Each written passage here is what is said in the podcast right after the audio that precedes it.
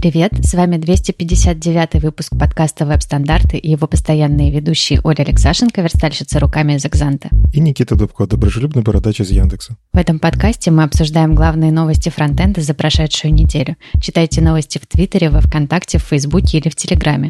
Если вам нравится, что мы делаем, поддержите нас на Патреоне. Все ссылки в описании. Мы настолько взрослые, что Вадим нам разрешил самим записать подкаст. Да уж. Ну, этот человек начал ездить по конференциям. Он там говорил, онлайн-конференции зло, ой, офлайн конференции зло, а сам съездил посидеть в студии вот такой вот. Ну ничего, мы без него тоже справимся и тоже про него поговорим. Не без, не без Вадима в подкасте, как говорится. Событий немного. В календаре у нас появилась сломанное событие GSNN. Почему сломанное? У них просто сайт, основной их, он почему-то перестал открываться, но мы нашли описание ивента ВКонтакте.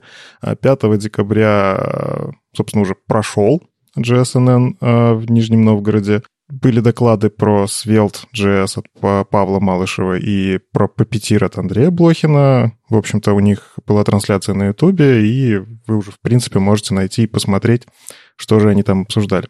10 декабря, естественно, онлайн, пройдет Питер.js номер 54 и совместно с Node.js SPP. Ну собственно, тема одна про прототипы. Виктор Вершанский расскажет, что такое прототипный JavaScript, как с прототипами JavaScript работать, но как больше заточено под Node.js. В общем-то, подключайтесь, и у них тоже будет трансляция на YouTube. Ну и еще тоже 5 декабря прошел eTalks. Вот, собственно, Вадим на нем был как э, представитель сообщества веб-стандарты и участвовал в дискуссии про сообщество и про удаленку. Я видел только кусочек про сообщество, про удаленку говорили, было интересно, но еще там была фронтенд секция, тоже 4 доклада, и, в общем-то, тоже на канале в Ютубе уже можно это все посмотреть, поэтому ссылочки мы тоже, наверное, приложим в описании. Ну и по традиции к новостям браузеров. Chrome 88, это который бета. Появился список того, что в этой бете такого интересного, что может вам пригодиться. Ну и на самом деле из таких фичей, которые не под Origin Trials, там лежит только Digital Goods API. Это такая штука, которую можно, по крайней мере, предлагается встроить в Payment Request API.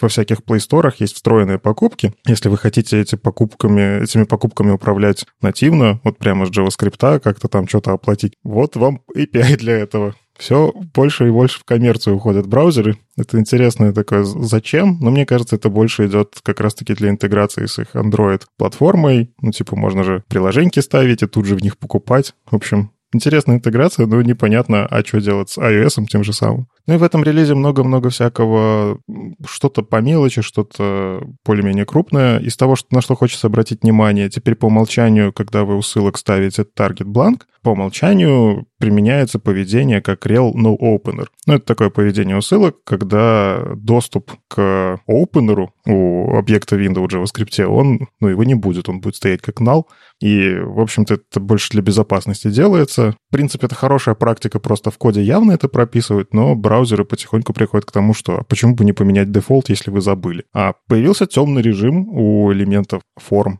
и скролл-баров. Ну, это просто, кажется, на хайпе все, все это делают, поэтому просто догоняют потихонечку и добавляют себе тоже такое. Ну и то, что вот э, движется в сторону CSS-селекторов. Есть уже давно э, такой селектор, я не знаю, это псевдокласс, наверное, правильно, э, not, в который можно засунуть какой-то другой селектор, на самом деле прикол в том, что этот not, он усиливает вес вашего, специфичность этого самого селектора именно на то, что внутри этого нод лежит. Мы вот таким образом делаем хаки, вставляем туда несуществующие айдишники или еще что-нибудь, просто это вместо импортанта можно нод использовать. Но самая большая беда с этим нод была, туда нельзя было вставлять сложные селекторы. То есть можно было вставить только простой селектор, то есть это, не знаю, класс какой-то, ну то есть что-то из одного слова состоящее, без, без вложенности, вот, если правильно сказать. Но Сейчас взяли и доделали. Теперь эта штука работает с вложенными селекторами. Вы можете туда прям полноценное дерево вставлять, вот это с плюсиками, тильдочками и что вы там хотите. В общем, работает как из, но только нот, то есть наоборот. А еще из приятного для верстальщиков появилось э, свойство аспект рацио. Это прекрасное свойство, которое позволяет нам избавиться, наконец, ну, то есть еще не совсем, потому что оно всего лишь а, в Chromium 89, да, и в Firefox 85 это Nightly работает, но я думаю, что уже не за горами, когда оно заработает много где. Короче, это свойство, которое позволяет нам задавать пропорции блока, избавиться от того хака, которым мы для этого пользовались, э, типа там нижний паддинг а, устанавливали для блока в процентном соотношении. Теперь вы можете просто указать аспект рацио типа 16 на 9, и вот у вас, значит, э, сохранятся пропорции этого блока. А, в связи с этим вышла тут статья у Брэма Штайна. Он описал все тонкости использования, собственно, этого свойства аспект рацио. Посмотрите, потому что на самом деле есть неочевидные моменты. А, например, как а, оно сочетается с заданием высоты, с заданием ширины, собственно.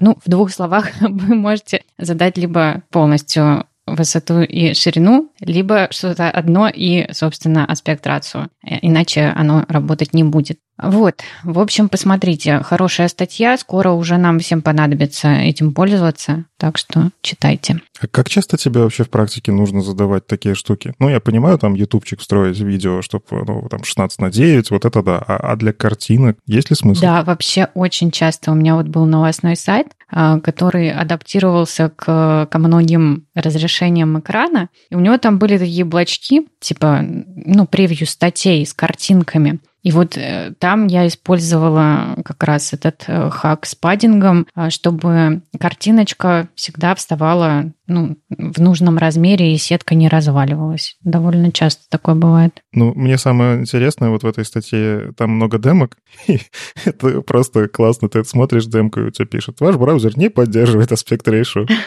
Ну, то есть, видимо, Брэм писал эту статью уже там в канарейке какой-то, где все это действительно уже работает. А, собственно, пока что Chrome канарейка, причем она даже не полностью, но все-таки поддерживает это свойство. И Firefox Nightly можно тоже попробовать, но в обычном браузере вы увидите демки, в которых написано «М, «Сорян, когда ваш браузер обновится, вы сможете посмотреть, как с этими демками работать». Не, ну так всегда и бывает. Вот какие-то там про сабгриды тоже я смотрела недавно демки, и там такие, ну, сорян, вы должны пользоваться браузером, который это все поддерживает, включите там свой флаг. Ой, я сейчас поняла, когда ты произнес аспект ratio, что у меня итальянский акцент появился, я теперь все говорю по-итальянски. Ну, тоже интересно такой налет италь- итальянности в подкасте. Почему бы и нет? Да, можно и классы писать на итальянском. Мне даже, знаешь, вот у меня когда-то была идея на, немецком писать. Я немецкий не знаю, но чтобы твой CSS и твой HTML на тебя немножечко покрикивали. Вот. Там знаешь, какая будет проблема, что слишком длинный будет код, потому что в немецком очень длинные слова. Но, тем не менее, умляут и вот это все, оно же поддерживается UTF-8, и я пробовал. Ну, если даже эмодзи можно можно в виде класса использовать, то когда на тебя умляутами говорит твой класс, кажется, это просто интересно. Такой код с настроением.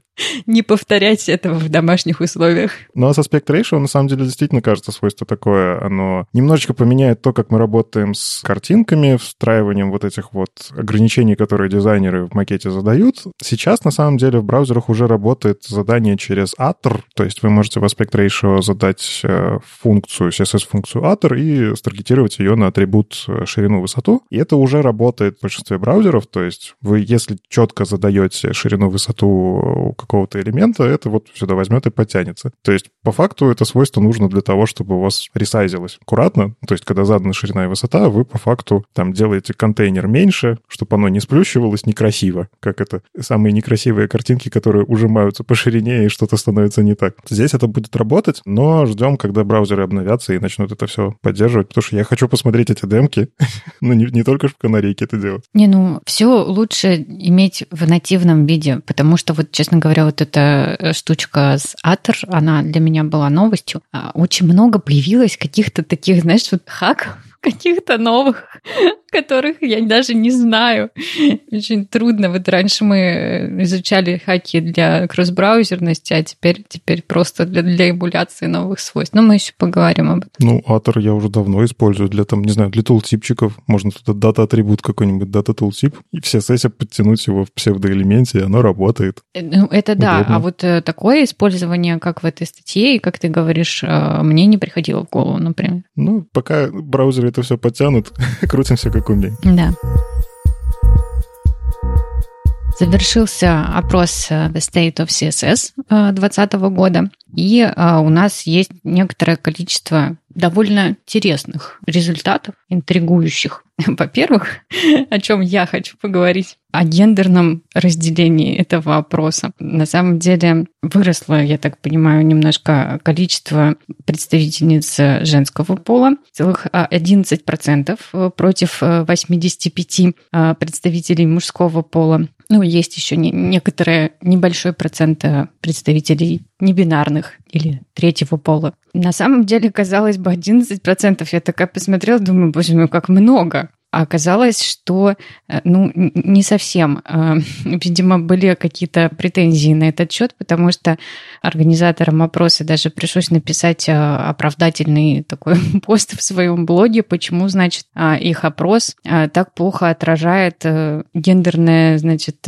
равенство, которое типа как бы есть. И там очень много, значит, оправданий, что типа а даже сами наши рассылки, они такие вот уже предвзятые, значит, наша фокус-группа это в основном мужчины, типа, распространяйте, значит, на, наш опрос сами среди тех групп, которые вам интересны, и все в таком духе. Ну, тем не менее, мне лично показалось, что 11% это уже очень много. Мне что понравилось, они вот в этой статье как раз говорят, что в 2019 году было 9,9%, угу. а стало 11,2%, ну, то есть как будто бы больше. Но что характерно, в 2019 году было 84,7 мужчин процента, угу. а в 2020 85,4, их тоже стало больше. Ну да.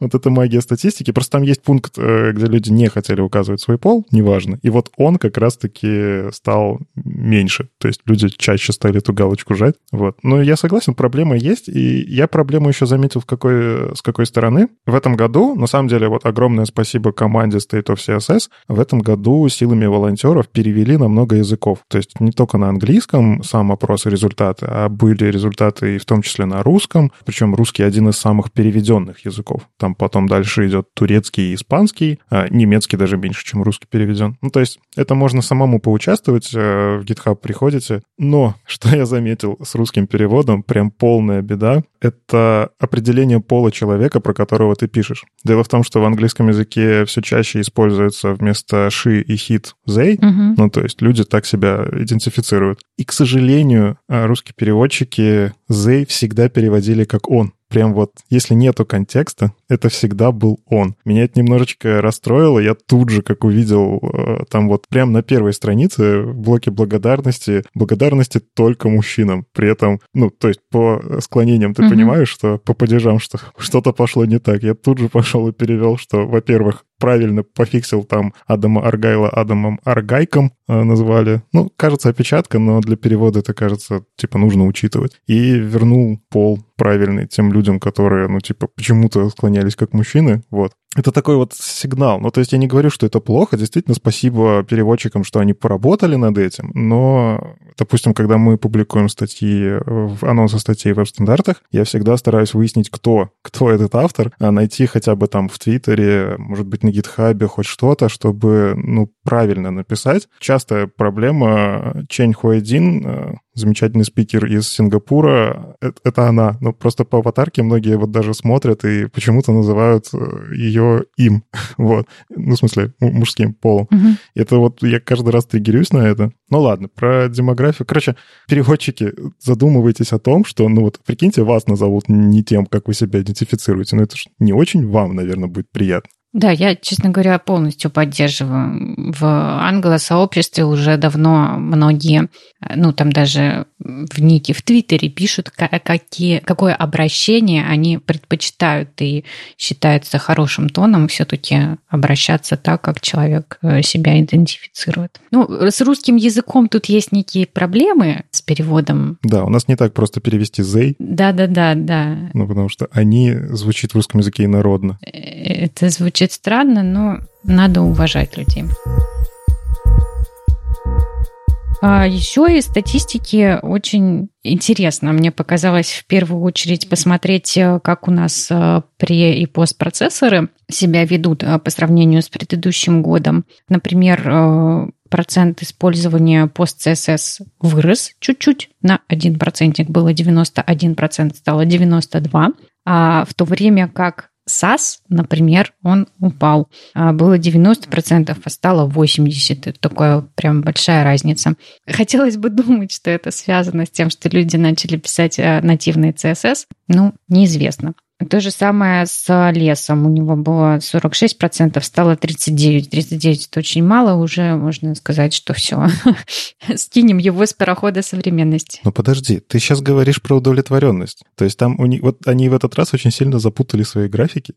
Я пока разобрался, куда там клацать. Типа SAS он упал в удовлетворенности. У него было 90%. В удовлетворенности. Ну так э, а это не используемость? Вот, а вот в использовании, а вот в использовании у него было 87%, а стало 90%. То есть, видимо, стало больше людей, которые, знаешь, как э, мыши плакали, кололись, но кактус доедали.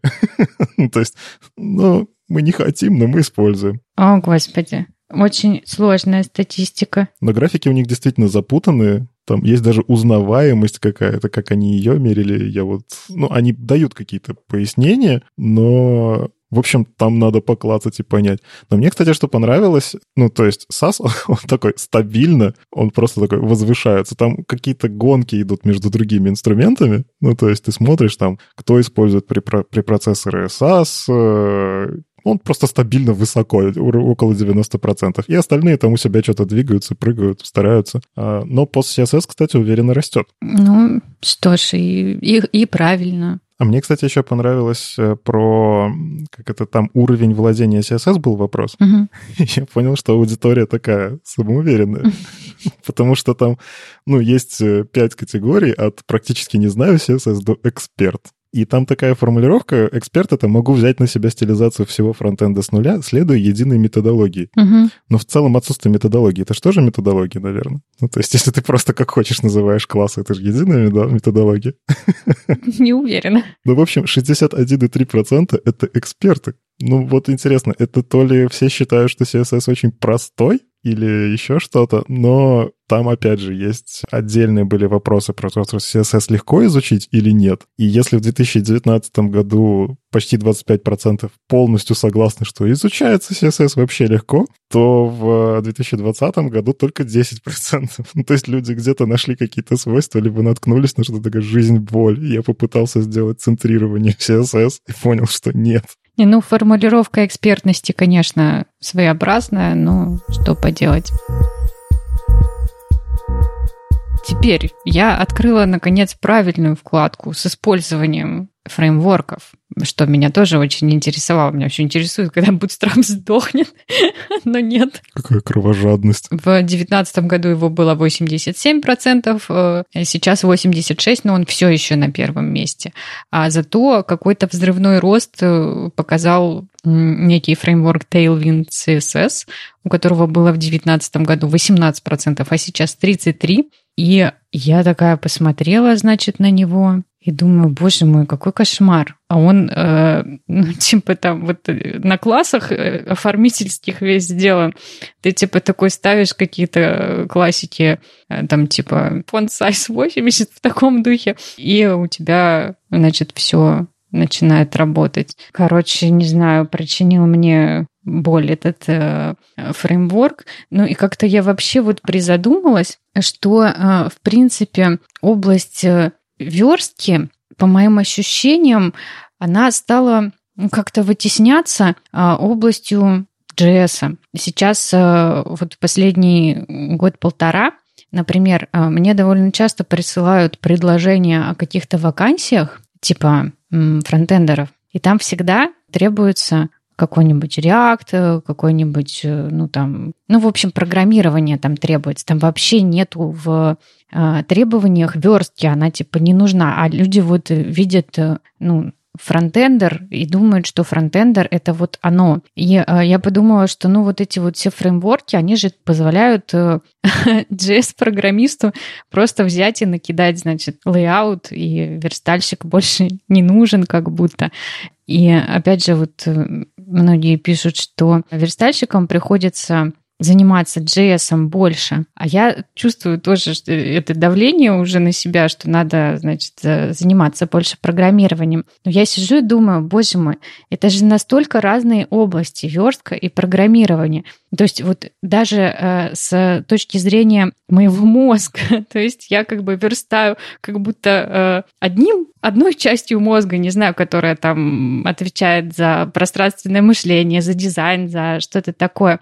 А программирую я той частью мозга, которая отвечает за математику, и отвечает она на нее на двоечку. Плохо. Ну, погоди, погоди. А, а почему ты считаешь, что это плохо? Ну, то есть это же как декларативное и императивное программирование. Ну, то есть ты программируешь декларативно. Ты описываешь HTML, CSS, как оно должно себя вести.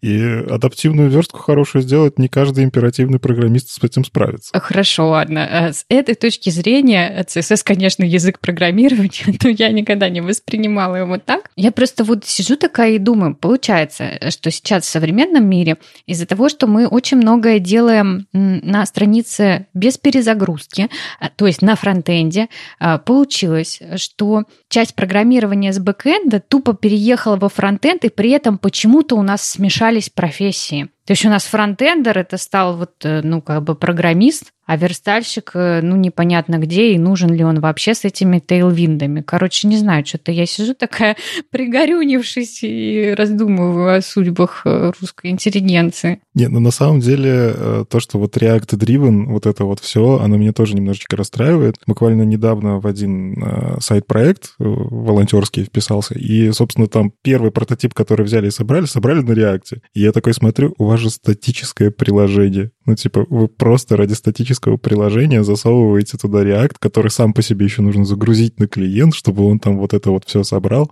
При этом никакого сервер-сайт рендеринга там даже и не было рядышком. Короче, я просто взял и переписал это все на HTML. Ну, типа, оно стало грузиться просто в очень много раз быстрее и работает так же. Опять же, есть вот эти всякие генераторы статических сайтов типа Eleventy. Вот. Если надо какой-то компонентик вынести, вы можете вынести его при генерации, черт побери. Ну и, в общем, да, сайт теперь быстрый, нормально работает. Вот. Там можно CSS-методологию применить какую-нибудь. Например, BAM. Ну, в общем, да, есть такая проблема, но на самом деле Tailwind вот этот, он, э, он не то чтобы про React, он скорее про вот эту утилитарность классов. То есть он хорошо адаптирован под то, что ты можешь это в JS засунуть. Там много под это сделано. Но в целом это же тот самый атомарный CSS, который всегда вызывает такое бомбление немножко. Готов ли я с этим смириться с моим бэмом головного мозга? Да, и, кстати, вот по статистике этот атомарный CSS тоже поднялся. Меня забомбило, когда я это увидела. Ну, это все спасибо Tailwind, который, ну, типа, он атомарный как раз. То есть люди стали больше писать на Tailwind, utility first, вот этот подход, атомарный CSS, он тоже вырос. Ну, вот я скорее имела в виду, что это такая вещь, которую легко взять человеку, который вообще не знает, что такое CSS, ну, в принципе и ну, собрать сайт. Зачем верстальщики? Я начинаю чувствовать некое горение в районе стула, что э, скоро я уже ну, не смогу найти работу верстальщиком, да, везде нужны будут фронтендеры, которые умеют там из Tailwind собрать какой-нибудь сайтик. Это грустно. Ну, мне кажется, нам такая проблема не грозит. Я слышал, что все-таки верстальщики, которые понимают, как работает браузер и как сверстать адаптивно, все еще нужны. Хотя бы на этапе, когда после реакта вот этого прибраться надо. Когда там сделали красиво, быстро очень прям сделали, а потом нужно, чтобы это работало у всех. И тут такой, я всех спасу, я знаю, как верстать хорошо. Да, мне еще, кстати, понравилось в этом году смотреть, насколько невнимательная аудитория, которая заполняла эти все вопросы, потому что там возле многих вопросов было, типа, вот выберите галочкой, что вы используете, а затем напишите свое. И там почти везде вот то, что было можно выбрать галочкой, напишите свое, все равно это писали. Да, я тоже заметил. Поэтому надо либо их как-то суммировать, либо еще что-то, например, так с VS-кодом. Типа, каким вы IDE пользуетесь? Я пользуюсь VS-кодом. А еще чем? А еще VS-кодом. И SAS точно так же попал в эти категории. Но, кстати, что приятно, там были, ну, откуда вы берете информацию, где вы, как это, вдохновляетесь про CSS, HTML и прочее. Во-первых, наш паблик, он третье место. Ну, как бы, ну, ладно, третье место среди тех, которые другие. ну, то есть не в основном списке, который можно было галочкой выбрать, а вот именно кто указывал сам самостоятельно. А среди подкастов, там, где другие веб-стандарты, в общем-то, у нас самый популярный в разделе «Другое» подкаст в этом вопросе. Это прям очень приятно, и настолько приятно, что, в общем, в этом State of JS, про который мы чуть попозже скажем, там уже веб-стандарты включены, чтобы галочкой можно было выбрать. Вау. Так что эволюционирую. Да, супер. В завершение тут есть э, такая интересная, значит, э, панелька типа награды, что привлекло больше всего внимания в этом году. И у нас, наконец-то, самая применяемая возможность — это гриды. Все, я уже даже тоже уже начала в проде гриды использовать. Можно, разрешаем. Самая используемая технология — этот самый Tailwind, ну, которым я недовольна. ну ладно. Самый высокий уровень удовлетворенности это пост CSS. Ну, прекрасный инструмент, конечно, вот нечего сказать. Я думаю, что все наши слушатели им пользуются, а если не пользуются, то, конечно же, начинайте. Кстати, как правильно Андрей Ситник поправил в Твиттере, второе и третье место, которые там призовые места, они внутри себя все равно используют пост CSS. Да. Так что по факту это ну, инструмент, который взял сразу три места. Да, это правда. Самый высокий уровень заинтересованности сейчас вызывают CSS CSS Modules, что, в общем-то, наверное, даже неплохо. Ну и самый популярный ответ это вот как раз из э, тех ответов, которые люди писали ручками про некий, видимо, редактор кода PHP Storm. PHP еще существует. Еще как существует. Просто PHP Storm, он э, хорош, в принципе, для верстки. Но это такой веб-шторм на минималках. Я не знаю, как правильно сказать, но это вот продукт JetBrains. Ага. Большая вот эта навороченная IDE. И там мне в свое время прям очень понравилось, но у меня веб-шторм. Интересно. Так что, видимо, люди в нем сидят, все еще верстают. Почему бы и нет? Ну, кто-то там плюс-плюс еще упоминал, так что я не удивлена. О, да, я тоже заметил. Есть еще эти староверы, причем-то там их много. Видимо, все еще инструмент популярен. Да, я сама пользуюсь VS кодом. Вадик заставил меня переехать. Он периодически просто мне вручает какой-то редактор и говорит, все, переезжай. Я такая, ладно. Ну вот у меня на самом деле как-то по работе WebStorm, потому что мне нужен инструмент там для рефакторингов, ну вот эти все крутые фичи, для которых тебе нужно 32 гигабайта оперативки, естественно. В общем, WebStorm идеально для того, чтобы обогреть помещение. Вот, берите, не, не пожалеете. Но для всяких э, мелких правок или просто сайт-проектов, которые не требуют там внутри себя огромных рефакторингов и прочего, VS Code OneLove со всеми его плагинами. Мне нравится, как он развивается. И, в общем-то, я, видимо, один из многих, потому что это самое популярное окружение ну, в общем, да, действительно, VS Code хорош. Он, кажется, завоевал свой рынок. Но вот, кстати, из окружений, что интересно. Браузеры, которые люди используют, ну, понятно, Chrome на первом месте, в нем и тестируют. Ну, то есть, кажется, тестировать более-менее люди привыкли правильно Chrome, Firefox, Safari, Edge в таком порядке. Но и они в этом году еще такие, а делаете ли вы CSS для печати? Ну, в общем, люди на это забивают, потому что никогда 67,7% в общем-то, видимо, ну а зачем? Никто ж не будет никогда нажимать печать. Ну, это правда специфическая задача, мне кажется, что далеко не все, очень мало страниц действительно нуждаются в печати. У нас уже веб-приложений, а не веб-документов, так что... А вот на самом деле я недавно столкнулся с тем, что это вот мы, как разработчики, думаем, ну зачем?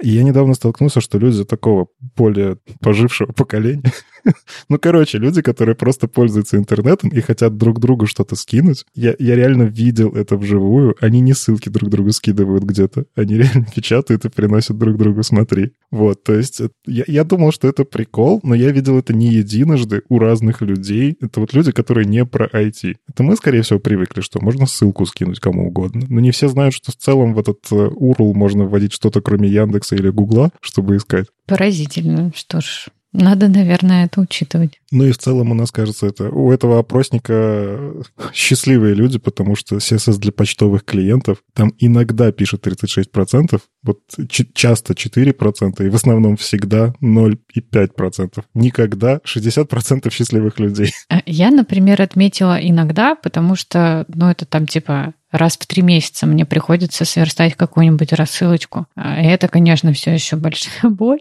Ну да, я, я рада за тех, кому не приходится этого делать вообще никогда. Ну, в общем, а, знакомьтесь с результатами, там много всякого интересного, и, кажется, есть над чем побомбить, если вы с чем-то не согласны. Ну, типа, как так-то? У меня же инструмент самый лучший, но сообщество его не любит. И в этом году они еще прикольно сделали советики от э, сообщества, то есть там такие всплывашки, а, где лидеры там в JavaScript, в CSS, в образовании, вот этом всем, они делятся их открытиями года, их персонами года, то есть вот их выбор, чтобы они посоветовали. Это, кстати, прикольная такая интеграция. В общем, интересно сделали, но у меня там есть еще все равно остались претензии к переводам на русский. Я уже нашел, куда это контрибьютить. Это, кстати, не в основном у них репозитории лежит. Это лежит в отдельном репозитории в EML файлах, и причем этот репозиторий называется State of JS. То есть у них общая база и туда, и туда. Я уже нашел, куда, и я думаю, все-таки соберусь и какие-то вещи доперевожу, потому что оно немножечко странно. Ну и следом за State of CSS State of JS подъехал. Не то чтобы новый опрос, он уже более как-то взрослый, чем State of CSS, проводится больше. И он по количеству вопросов его там меньше. Ну, то есть я его прошел, там вопросов просто, ну вот кажется, что JS двигается не так быстро, как CSS, потому что, ну, в CSS каждый год какие-то новые вопросики, новые фреймворки, там Tailwind вот этот же сам. А тут просто я набрал опять соточку, ну, типа там дается вот эта оценка, сколько вы знаете. Я считаю, что я не, не репрезентативная выборка. Вообще все, кто участвует в этом подкасте, ну, просто мы, блин, когда готовимся к подкасту, мы читаем новости, чего браузеры умеют. И ты, ну, волей-неволей разберешься, что это за свойство или что это за возможность JavaScript. И поэтому, ну, да, я везде ставил, либо слышал, либо использовал. Ну, то есть, ну, я не мог не слышать, я про это рассказываю.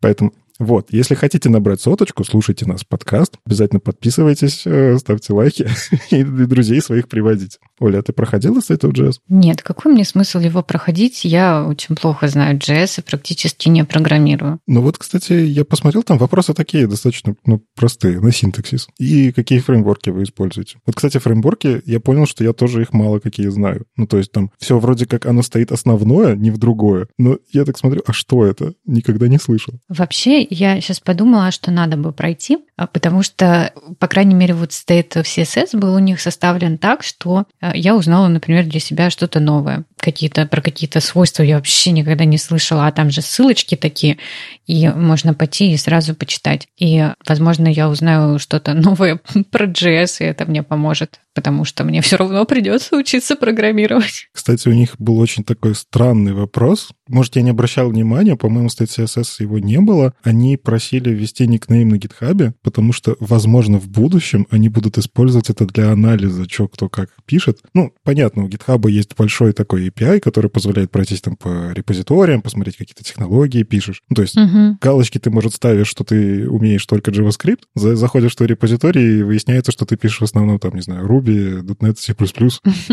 и при этом ты галочку поставил только это. Это интересный подход, но тут вот вопрос вот этой приватности, готов ли я делиться своим кодом или своими форками. Вот у всех же есть вот эта куча форков, где ты что-то хотел просто поправить, вот как, например, перевод в State of CSS, и у тебя уже, опа, этот репозиторий что-то у тебя делает. Да, это не, не очень, мне кажется, репрезентативно. Ну, в общем, тоже попробуйте пройти этот опрос. Давайте поможем ребятам выяснить, что кто как пользуется в интернетах. Плюс, опять же, у них там есть статистика, кто в каких странах как это использует. Ну, то есть там, вот опять же, в State of CSS один из результатов, что по демографии основное вот вообще количество — это США и Объединенное Королевство. Россия, она вот где-то там подаль стояла, то есть мало проголосовавших было. Поэтому давайте это накидаем правильных ответов, чтобы международное сообщество понимало. Русскоязычные тоже верстают и могут это настраивать весь мир, как правильно делать. Какие националистские идеи-то пошли. Я, я, в принципе, за то, что ну, не должно быть такого, что должно быть diversity во всем. То есть, если какое-то популярное течение у англоязычных, это же не значит, что нельзя учитывать, как верстают русскоязычные. Ну вот БЭМ, например, везде распространился, я этому рад. Да, это правда, это хорошо. То есть, э, миленькая была новость э, такая на этой неделе. Значит, CSS э, Tricks выложили сайтик с презентациями шрифтов, подходящих для кодинга. Ну, типа там для ваших редакторов. Вы можете зайти на этот сайтик и в реальном времени увидеть просто пощелкав по ссылочкам, как выглядит код с тем или иным шрифтом. Довольно забавно. Я, наверное, внимательно посмотрю, и, может быть, я тоже сменю свой шрифт, который стандартно в VS Code у меня стоит. Я посмотрела, он называется Menlo. А, в принципе, он нормальный, но может быть, может быть, есть и получше. Так что поглядите. Я вот на самом деле прям рад этой страничке, потому что мне часто спрашивают, а вот что у тебя за шрифт вообще стоит? Ну, я, я пользуюсь лигатурами, мы уже холиварили с Вадимом, нужны ли лигатуры.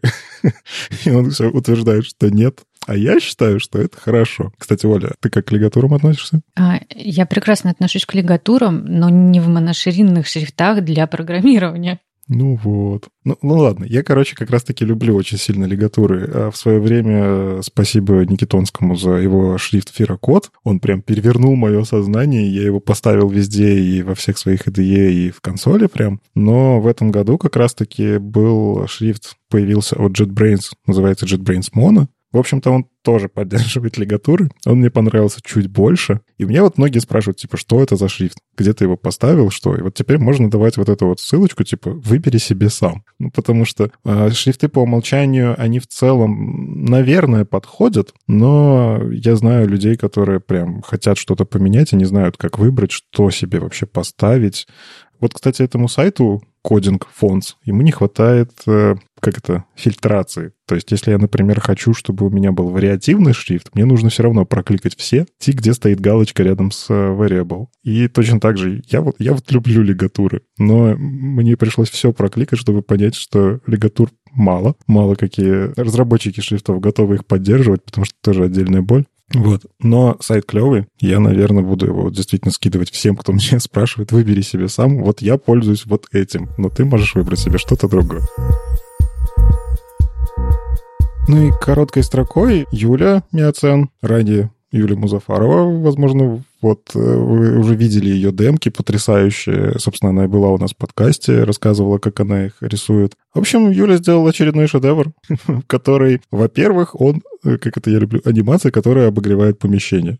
То есть, если вам холодно, можете зимними вечерами включать э, такие анимации, и станет помещение резко теплее. Короче, Юля в целом любит взрывать мозги своими анимациями. Они у нее такие прям... Ты смотришь мультфильм, но в этот раз, кажется, Юля саму себя превзошла, и она сделала 3D-мультфильм с невероятными, на мой взгляд, анимациями, потому что там какие-то странные изгибы, трансформации в этом 3D.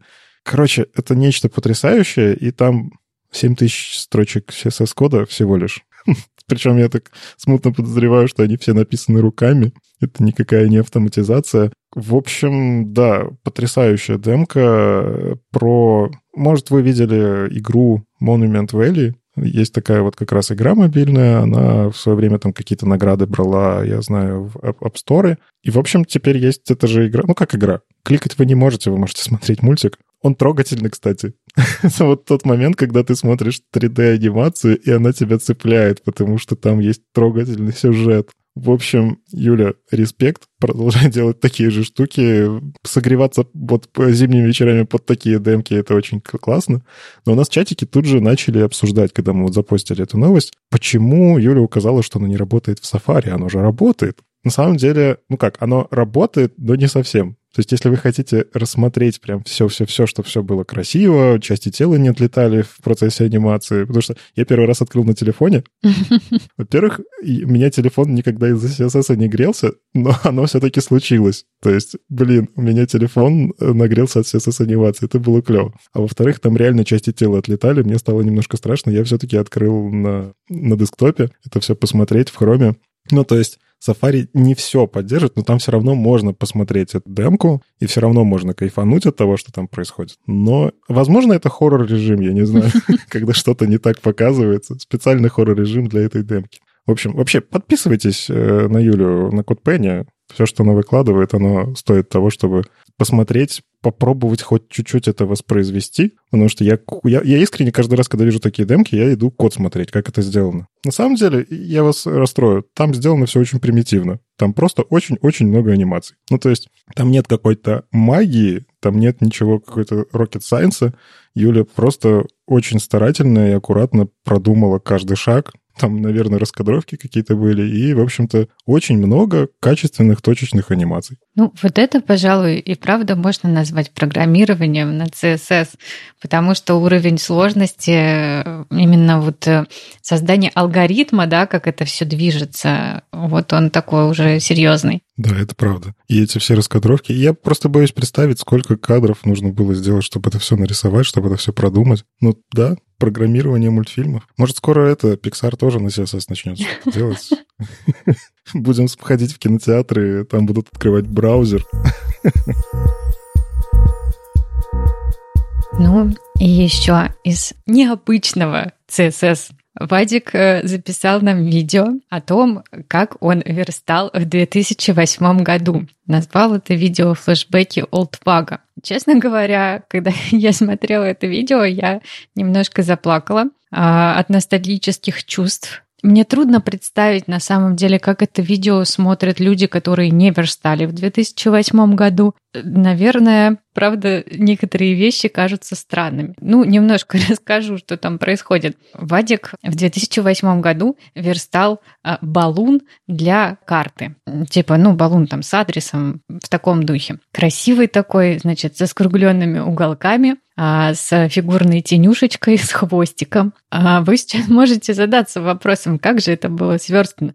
Конечно же, там, наверное, border radius, box shadow. Нет, не было, не было в те времена в браузере border radius, box shadow. Слушайте, я сейчас опять заплачу. Короче, это сверстано таблицей. И что самое забавное, оно до сих пор прекрасно работает. И в конце этого видео Вадик э, решает взять челлендж и типа заверстать, значит, эту штучку, этот баллон а, на новых технологиях. Я с интересом просто жду, что у него получится. И будет ли это настолько же пуля непробиваемо, как вот эта вот прекрасная табличная штучечка. А у меня на самом деле в портфолио есть э, сайт, э, который я сверстала в 2005 году, резиновый сайт, и он прекрасно работает, значит, в браузерах. Потом э, в 2000 по-моему, девятом году э, я тоже верстала такой баллончик для карты, но он у меня не такой классный, он не растягивается во все стороны, как, значит, у Вадика, но все равно довольно забавно выглядит. Он уже без таблиц, а, но там как, как, бы, как бы эмулируется таблица.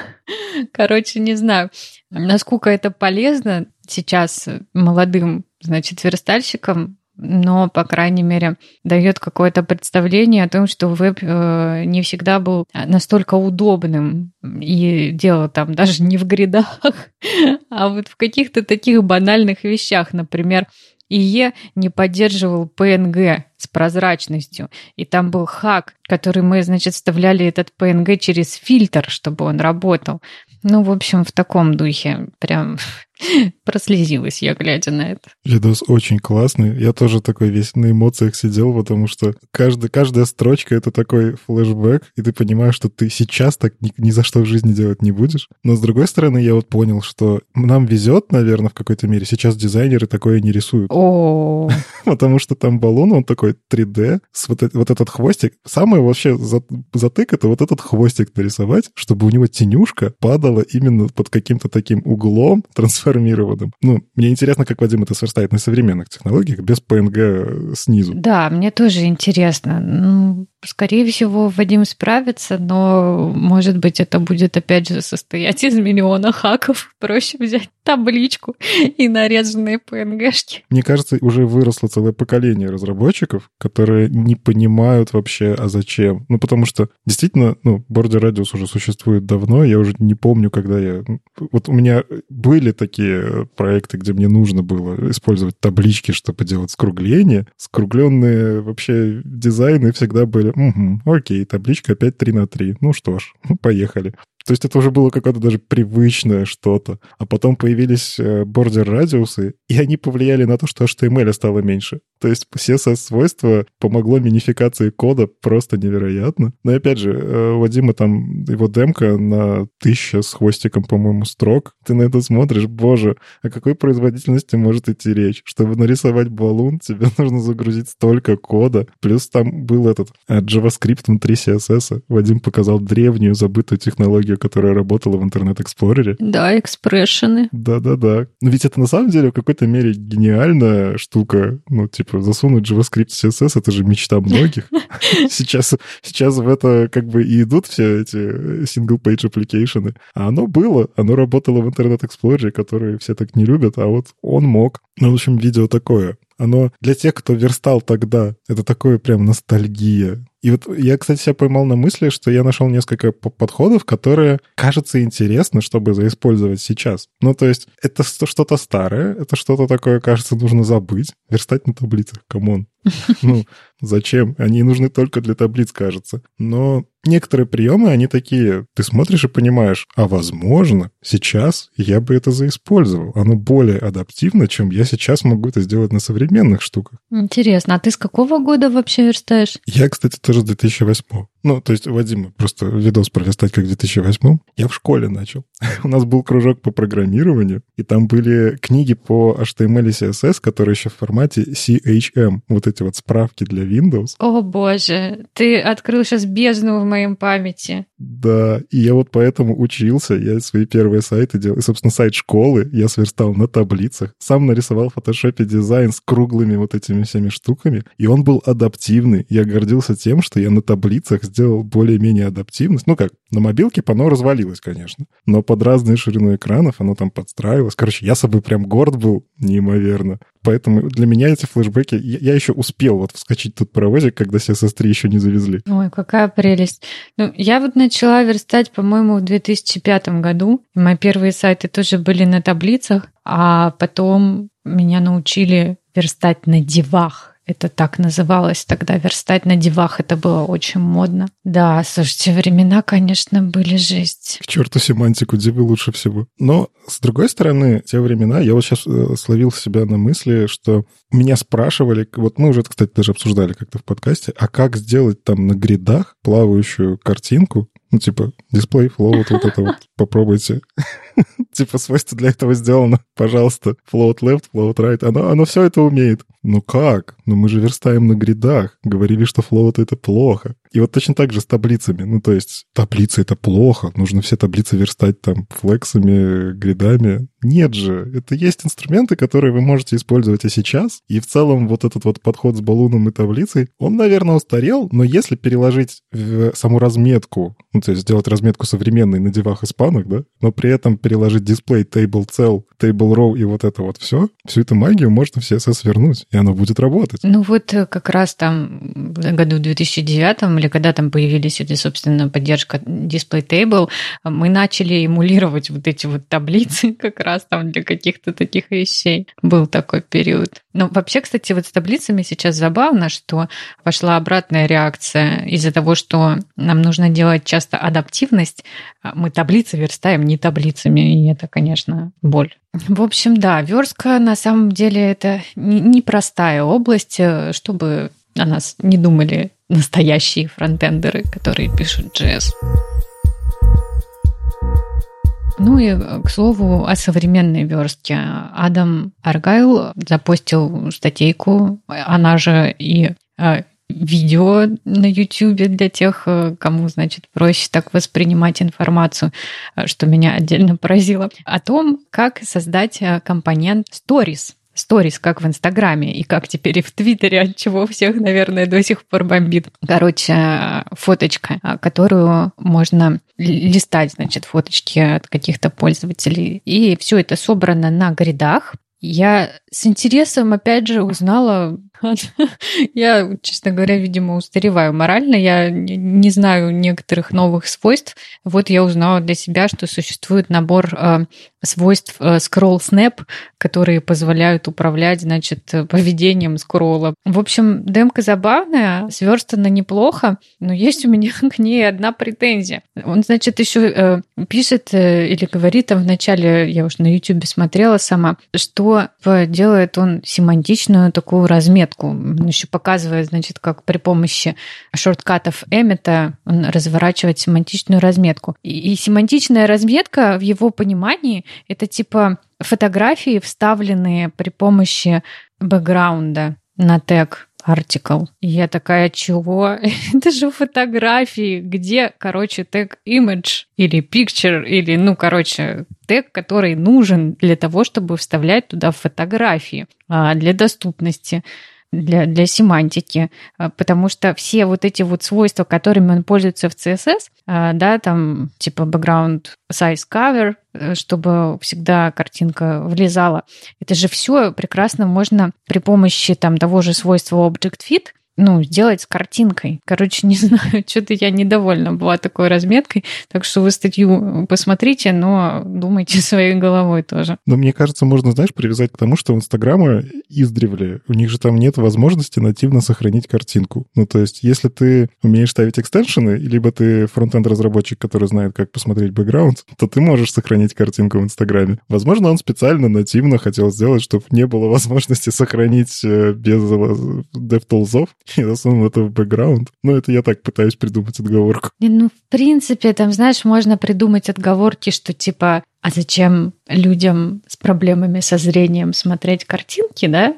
ну, получать э, доступ при помощи технологии, accessibility технологии. Зачем? Это же типа не для них приложение. Но мы так придем к очень плохим, значит, вещам. Нет, я считаю, что все должно быть доступным, и ну, необходимость э, защиты данных нужно реализовывать какими-то другими путями все равно. Ну да, я с тобой соглашусь, но мне что понравилось в этой статье все-таки, я когда-то, вот у меня передо мной стояла задачка сделать слайдер. Ну, по факту он же тут реализует слайдер, который просто на весь экран. Угу. И это, по-моему, 2012 год. И я помню, тогда это была, ну, принципе, наверное, многие наши слушатели, кто, кто-то всегда трогал слайдер, хотя бы вставлял его в свой сайт и пытался, пытался его кастомизировать. Это же всегда боль, потому что это JavaScript какой-то, который, скорее всего, вообще плохо кастомизируется под ваш сайт, и вы начинаете в исходниках ковыряться. И... В общем, для меня слайдер — это всегда, когда вижу где-нибудь там ТЗ. я такой сразу, оп, плюс 15 часов там разработки. Потому что просто вставить слайдер, кажется, нельзя. Но если у вас, условно, ваш стек браузеров, он достаточно современный, вот меня тоже это немножечко убило в этой статье, когда он на некоторые свойства говорит, тут поддержка стопроцентная. Ну, типа, я попробовал во всех браузерах, оно везде работает. Если посмотреть на use, Internet Explorer все еще жив. Не забывайте про это. Он говорит, не, все нормально, сто процентов. Ну, то есть он взял вечно зеленые браузеры, которые самые последние версии, у них действительно все хорошо. Но это я так побубнить. Но на самом деле, действительно, если у вас проект позволяет использовать вечно зеленые браузеры, то можно почти CSS only. Он все-таки использует здесь немножко JavaScript, ну, чтобы эмулировать более похожее поведение на Stories, ну, например, там скроллить конкретному слайду конкретной картинки, либо там, не знаю, задержать вот эту картинку. Ну, короче, как вот поведение в Инстаграме. Без JavaScript тут никак, но большая часть действительно сделана на CSS. Это как с тем же самым балуном. То есть, кажется, сейчас пупапчик можно сверстать на чистом CSS, и оно будет работать, и, кажется, париться не надо. И здесь вот такая же история. Очень круто, что ну, CSS, кажется, движется в правильном направлении. Уже не так больно, если вам не нужно поддерживать старые браузеры. Ну, в целом, да, многим-то уже и не нужно. Тут у меня нет претензий. Ну и про претензии. Вышла классная статья Джоша Камю, которую мы в паблике опубликовали «Пуньк». Кстати, что характерно, мне несколько человек в личку написали, что я распоясался, а мне пришлось доказывать, что это не я. Что? «Пуньк» написал Вадим. Это не я. Почему все думают, что это я такой шалопай? Вот. У Вадима личное персональное достижение. Он начал статью, начал анонс со слова «пуньк».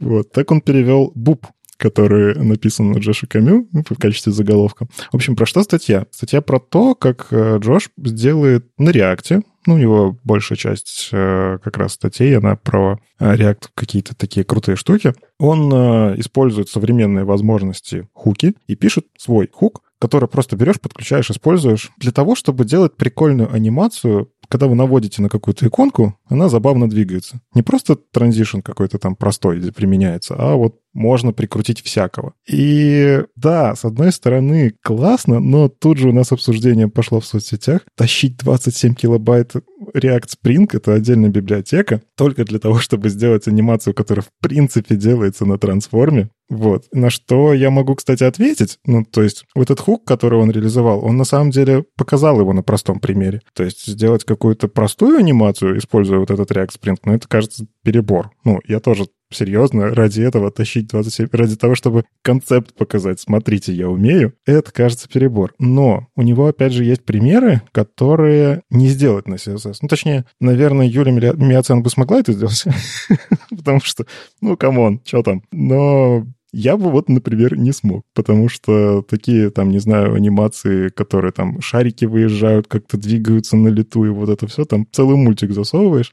А на вот этом вот э, React Spring оно делается достаточно просто, JavaScript пишешь себе, он сам себе внутри рассчитывает, правильные easing и ставит. В общем, тут такой вот вопрос, действительно ли нужно это все тащить? Вот не знаю, Оля, ты когда у тебя анимации нужно такие сложные делать, вот ты как поступаешь? Если анимации можно написать на CSS, их нужно написать на CSS. А прям очень сложные, когда мультик? Ну, у меня такой, таких задач не было, не знаю, как я поступлю в таком случае. Ну, в общем, если что, ты знаешь, где подсмотреть хук. Да. Который затащит на клиент 27 килобайт JavaScript. У меня не реакт, вот в чем проблема. Ну, тогда придется еще и реакт тащить.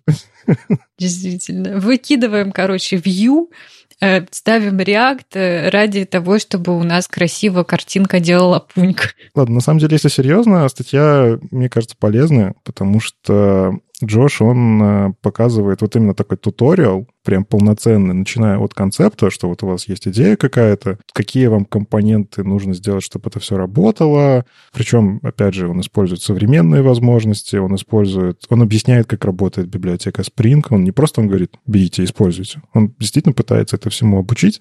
То есть рассматривать эту статью не с такой уж прям критикой, что слишком непродуктивно, кажется, неэффективное использование ресурсов, а попробуйте реализовать это шаг за шагом. Оно такое прям туториал хороший. Мне понравился. С вами был 259 выпуск подкаста «Веб-стандарты» и его постоянные ведущие Оля Алексашенко, верстальщица руками из Экзанта. И Никита Дубко, доброжелюбный бородач из Яндекса. Слушайте нас в любом приложении для подкастов, на Ютубе, во Вконтакте. И не забывайте ставить оценки и писать отзывы. Это помогает нам продолжать. Если вам нравится, что мы делаем, поддержите нас на Патреоне. Все ссылки в описании. Услышимся на следующей неделе. Чао! Пока!